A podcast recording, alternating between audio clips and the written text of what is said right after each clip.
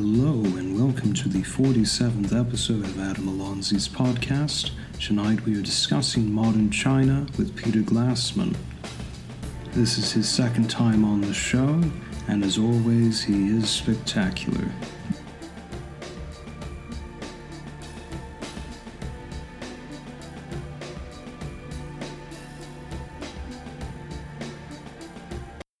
Things are changing very rapidly and deeply.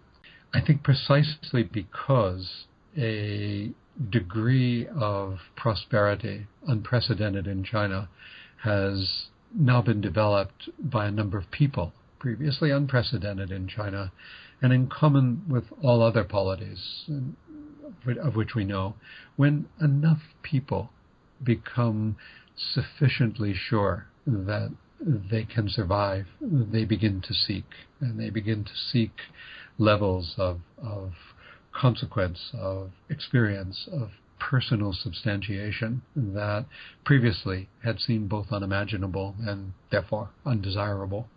Today, China is as rampantly materialistic as any nation in the West, perhaps even more so.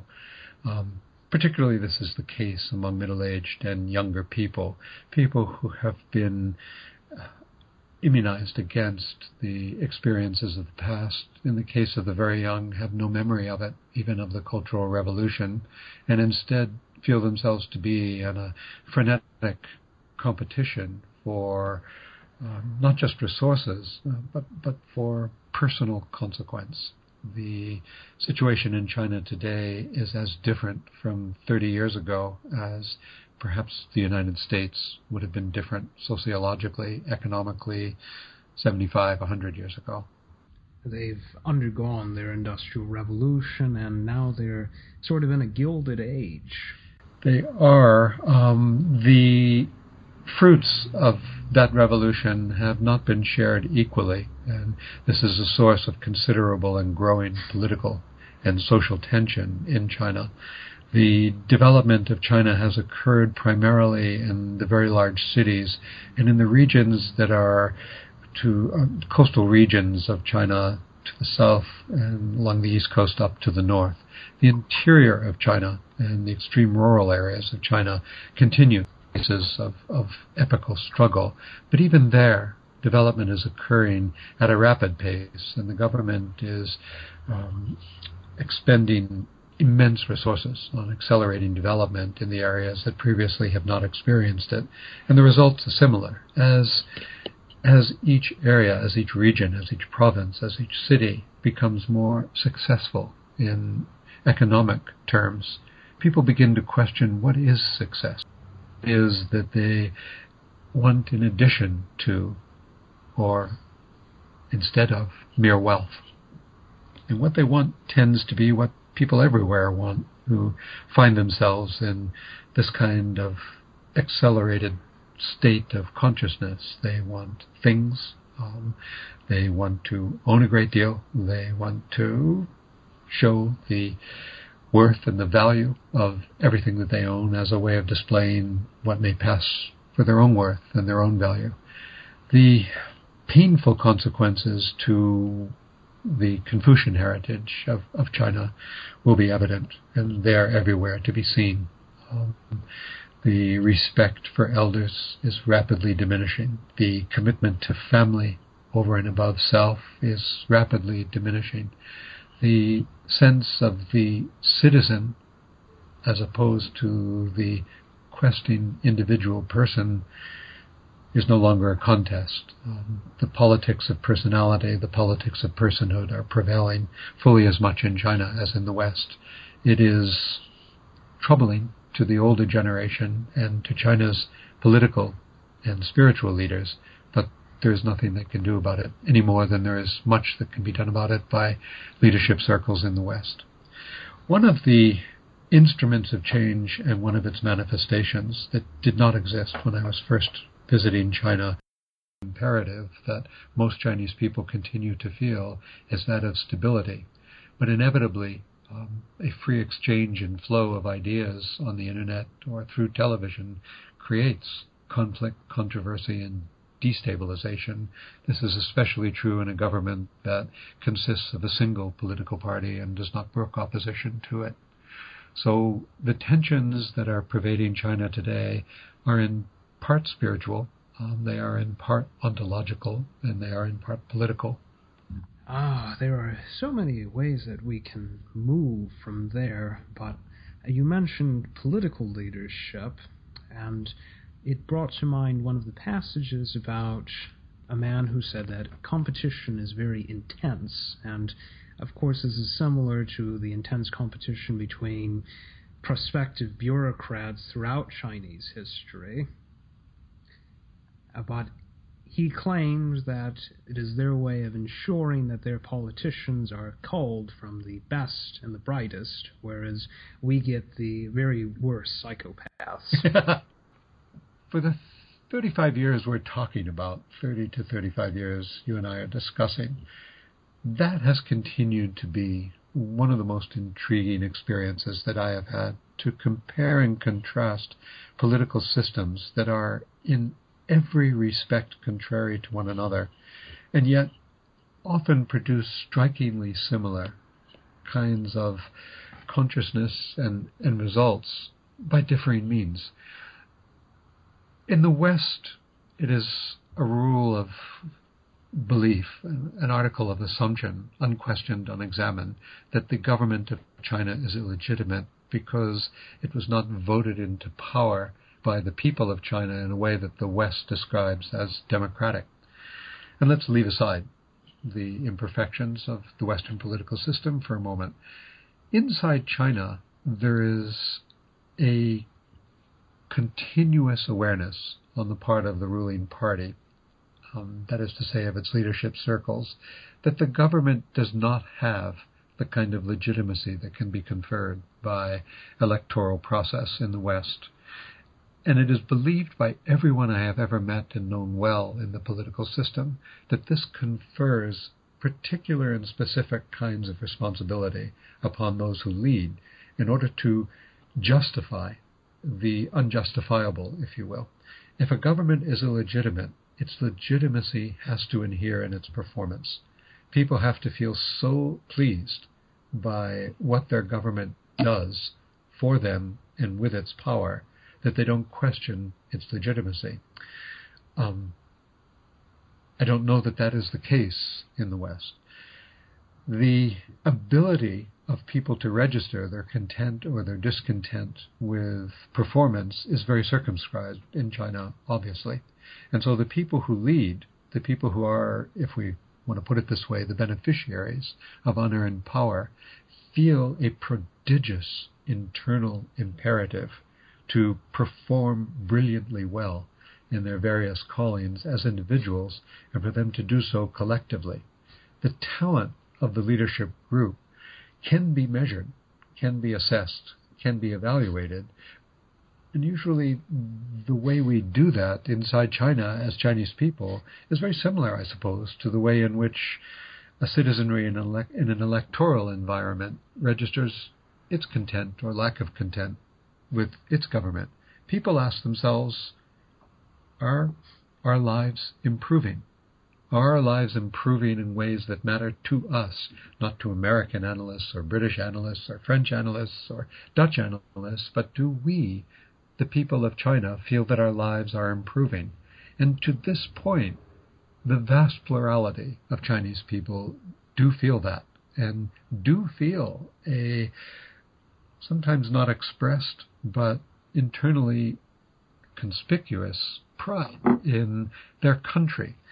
I'm always struck by the fact that in China people rarely differentiate between their country and their government they think of their country and their civilization as an entity that happens to be directed by people who happen to call themselves communists. Although I hope you'll remember the passage in in my book when the most powerful man I have ever met in China asked me to take a message to my president, something I could not do. Didn't seem to recognize. I'm not on speaking terms with each president of the United States. But he did ask me to take a message to my president that he said, I have never met a communist. Um, nor have I. And the people in China who are leading China's government feel an obligation to perform brilliantly well, to purge members of the government who do not perform well, to advance in consequence and in power those who do, so that a regime that has never been elected to power can attain to legitimacy through function. And by and large, one could make a case this has been the most successfully performing government of the last 50 years worldwide.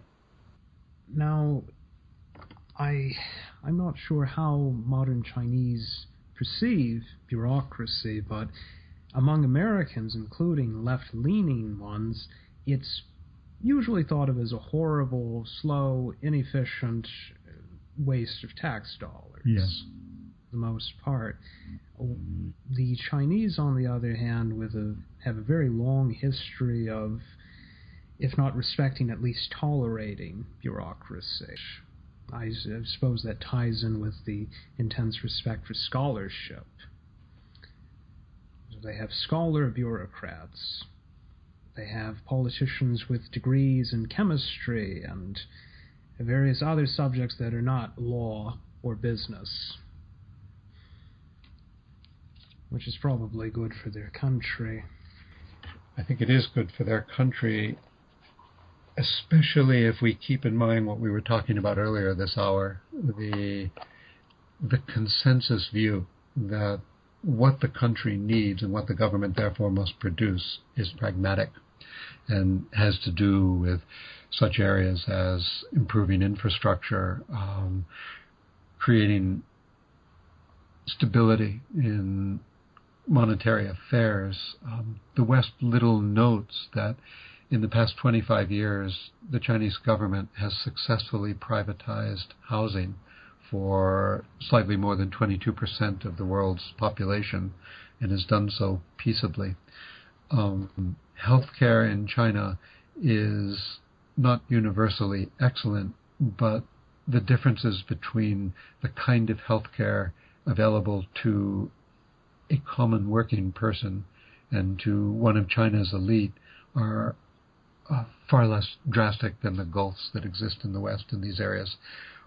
I guess what I'm trying to say with examples is that people in China feel that the bureaucracy that they may joke about, resent, and sometimes bump up against, they would say at the end of the day is working. Again, the most powerful person I have ever met in China, whom I know well, um, the same man I was referring to earlier, once told me in the United States, the corrective to impulsive action seems to be your Senate. In China, it's our bureaucracy. It takes some time to establish agreement and to get things done here, and that is a good thing because we have 1.3 billion people who need to agree with one another. What I said when we first initiated this part of our conversation was that I continuously learned for 35 years that the differences between our political systems are wonderfully interesting, and at the end of the day, commonalities achieved by differing means. China has its bureaucracy, we have our Senate. Um, we have legitimacy that is tested at the polls regularly, um, not cheaply, with perhaps far too much influence and power going to those who can influence the testing of legitimacy. In China, leaders rise and fall from power regularly based on whether or not they're successful at doing the jobs they have people who are not successful, who have illegitimate power, bring into question the legitimacy of power itself. And so the ruling authorities have a very low tolerance for poor performance because they'll all lose their jobs if they don't root out poor performers. Precisely. Now, this might have been a good question to lead with, although I think it also fits very well in the middle are there any well, we can cover both misconceptions Chinese have about the United States and the West and misconceptions Americans have about China. One of the most persistent and irritating, of course, as many Americans seem to think China is a communist country, still a communist country. Yes, that that enters the realm of bathos because the evidence is is so conspicuous that China is a bourgeois capitalist nation um, masquerading with an ideology, and the West is a bourgeois capitalist nation masquerading with its own ideologies, often in conflict with our practice. The the confusion that I find simultaneously sad and dangerous that the Western world, particularly the United States, has about China is that China is a competitor to the United States militarily. Um, the notion that we cannot envision another large, powerful, important society without regarding it as either an ally or a competitor. I don't know why the United States needs to have enemies. We often are, are trying to identify, find, locate enemies so that in some way we help them instead of corrective of of our own challenges and our own needs. China is not our enemy. Uh, I've never met anyone in China who thinks that they are enemies of the United States. China is, as a nation, as close to a corporation as we will ever find in the world. China is in the business of business. It wants to do business. And it is a manufacturing nation. It wants to be friendly with the United States because the United States is its most important and most lucrative market. Uh, the United States, in its government class, in its punditry class, in its analytical class, often tries to analyze the amount of China is spending on its military, the claims that China is attempting to make in its geosphere, and to identify in China's behavior in these universal activities of government a looming challenge to the United States. Uh, the United States practices precisely the same sorts of behaviors with vastly more outlay.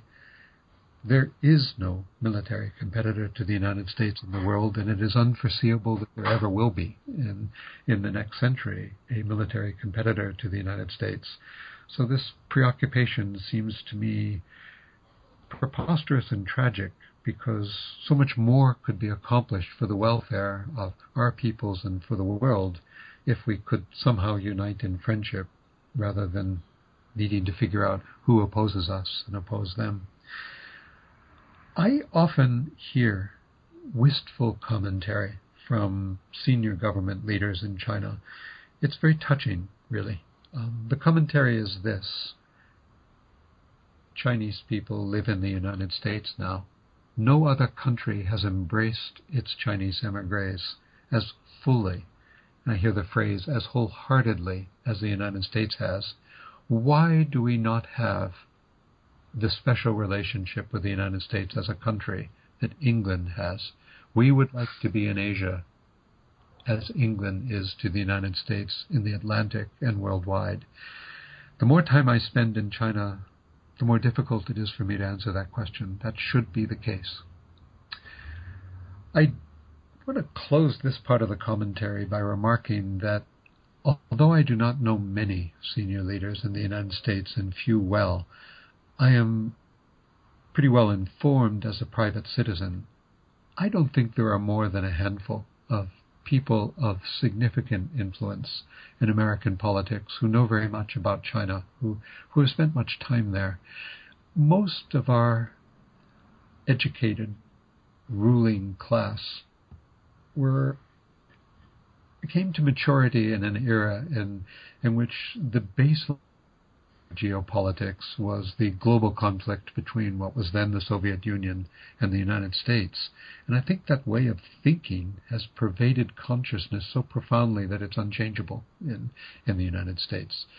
There is no enemy in the world quite like the Soviet Union was, and so there is perhaps a, an, an inchoate, perhaps even unconscious desire to create one because it's convenient for domestic political consumption in the United States. China is not as the Soviet Union was in the 1950s and the 1960s. It's a business. Right, so we'll have to wait for those people to die for, for a shift to take place. or we could say, in the world of democracy, as a young and more globally literate population rises to political leadership and corporate leadership in America, I do wish there were a much larger movement of Western university students to study in China that would parallel the the uh, the ocean of Chinese students who are studying in the West. We we don't have many young people who are learning about China, and if I were now 17 going on 18, I'd make sure I got myself there for a year before I were 22. Because the future of the world is there in the relationship between the United States and China.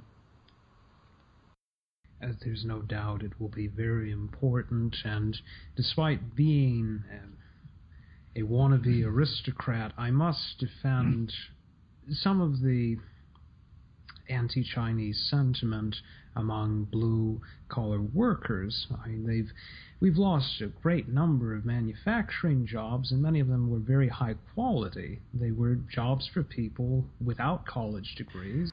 I agree, Adam, and I do understand and empathize heart and soul. One of the things you and I share across our generations is we both derive our lives from that background. Uh, our parents came from that background. My heart is there and will always be there. Um, what I see from my complicated promontories that I never sought, they just devolved upon me. I see Americans lashing out against Chinese for the jobs that were lost, for the way of life that was lost, without ever thinking thoughtfully about what are what responsibilities our own government, our own corporate leadership, our own culture owns. A nation that requires virtually its business leaders to maximize profits with a three month reporting cycle inevitably and inalienably is going to try to reduce costs regardless of the expense to human lives and to even our own society. And indeed, they'll be rewarded for doing so. Our government has done, as I see it, virtually nothing to prepare for the changes that are inevitable. Our government has done nothing for the people whose lives have been altered. Our corporations are as callous as it is possible to be, as far as I can see. And I think there is a growing awareness in China that the jobs that move to China will soon be moving on to Myanmar or to Bangladesh or to other places as workers begin to be qualified for and to demand compensation that is more fair to their needs and to their families. We live in an era in which most people say life is cheap in China. As far as I can see, life is cheap in the corporate civilization, and it ought not to be.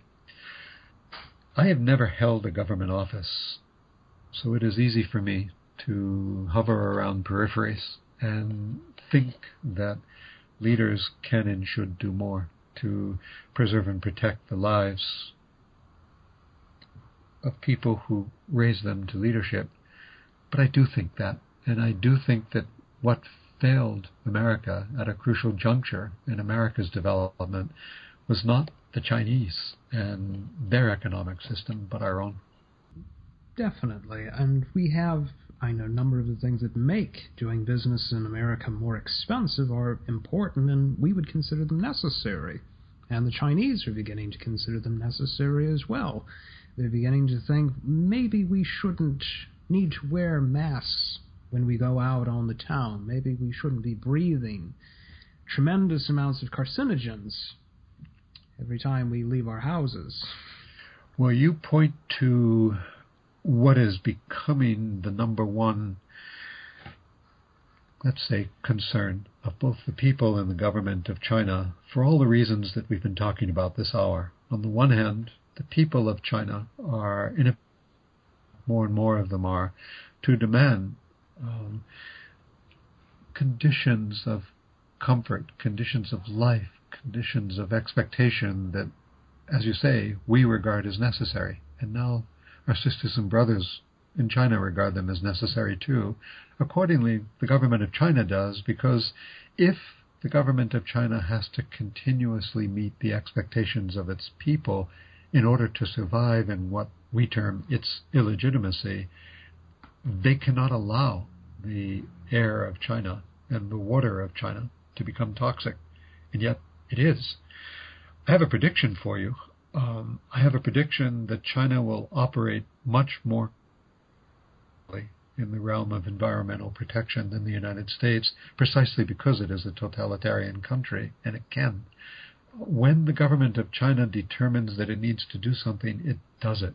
It does it without the kind of inhibitions and restraints that sometimes are painful to observe and sometimes deserve admiration the government of China is resolved at the national level and increasingly in provincial provincial levels that environmentalism, as we call it in the West, um, will become its number two objective in coming decades. The number one objective being to continue the security and welfare of the Chinese population, and it's in the, that context that environmentalism has come to seem so important in China how to solve the problems that beset China's economy is no less complicated than how to solve them in the United States. Let's take the example of coal, um, coal mining, energy generation through coal.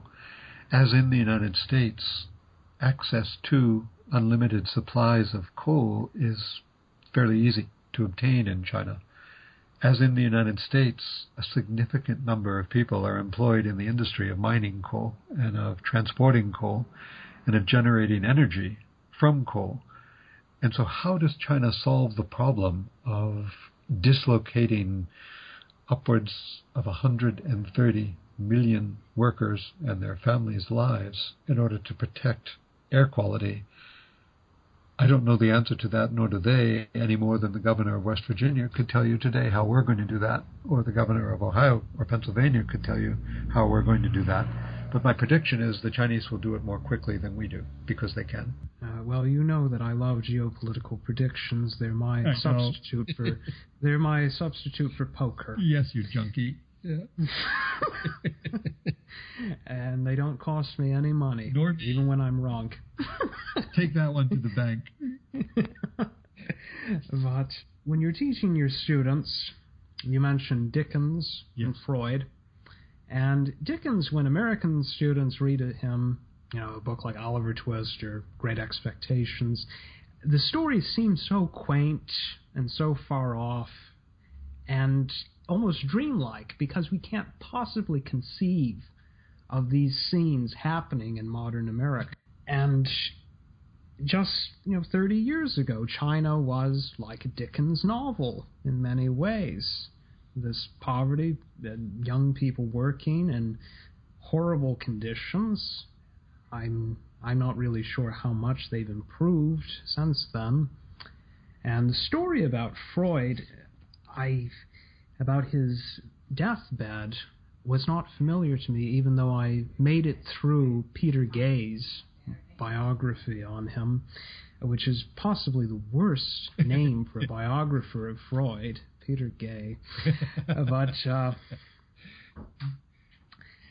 Freud being given the morphine on his deathbed and saying, By what right? I want to remain lucid and clear thinking to the very end. And as most anyone knows, Freud was very fond of stimulants, mm-hmm. so that makes sense. He wasn't a downer kind of guy. so the Freud fascination in China uh, was amusing to me, and I'm sure you have many memories of discussing him with your Chinese students. I do.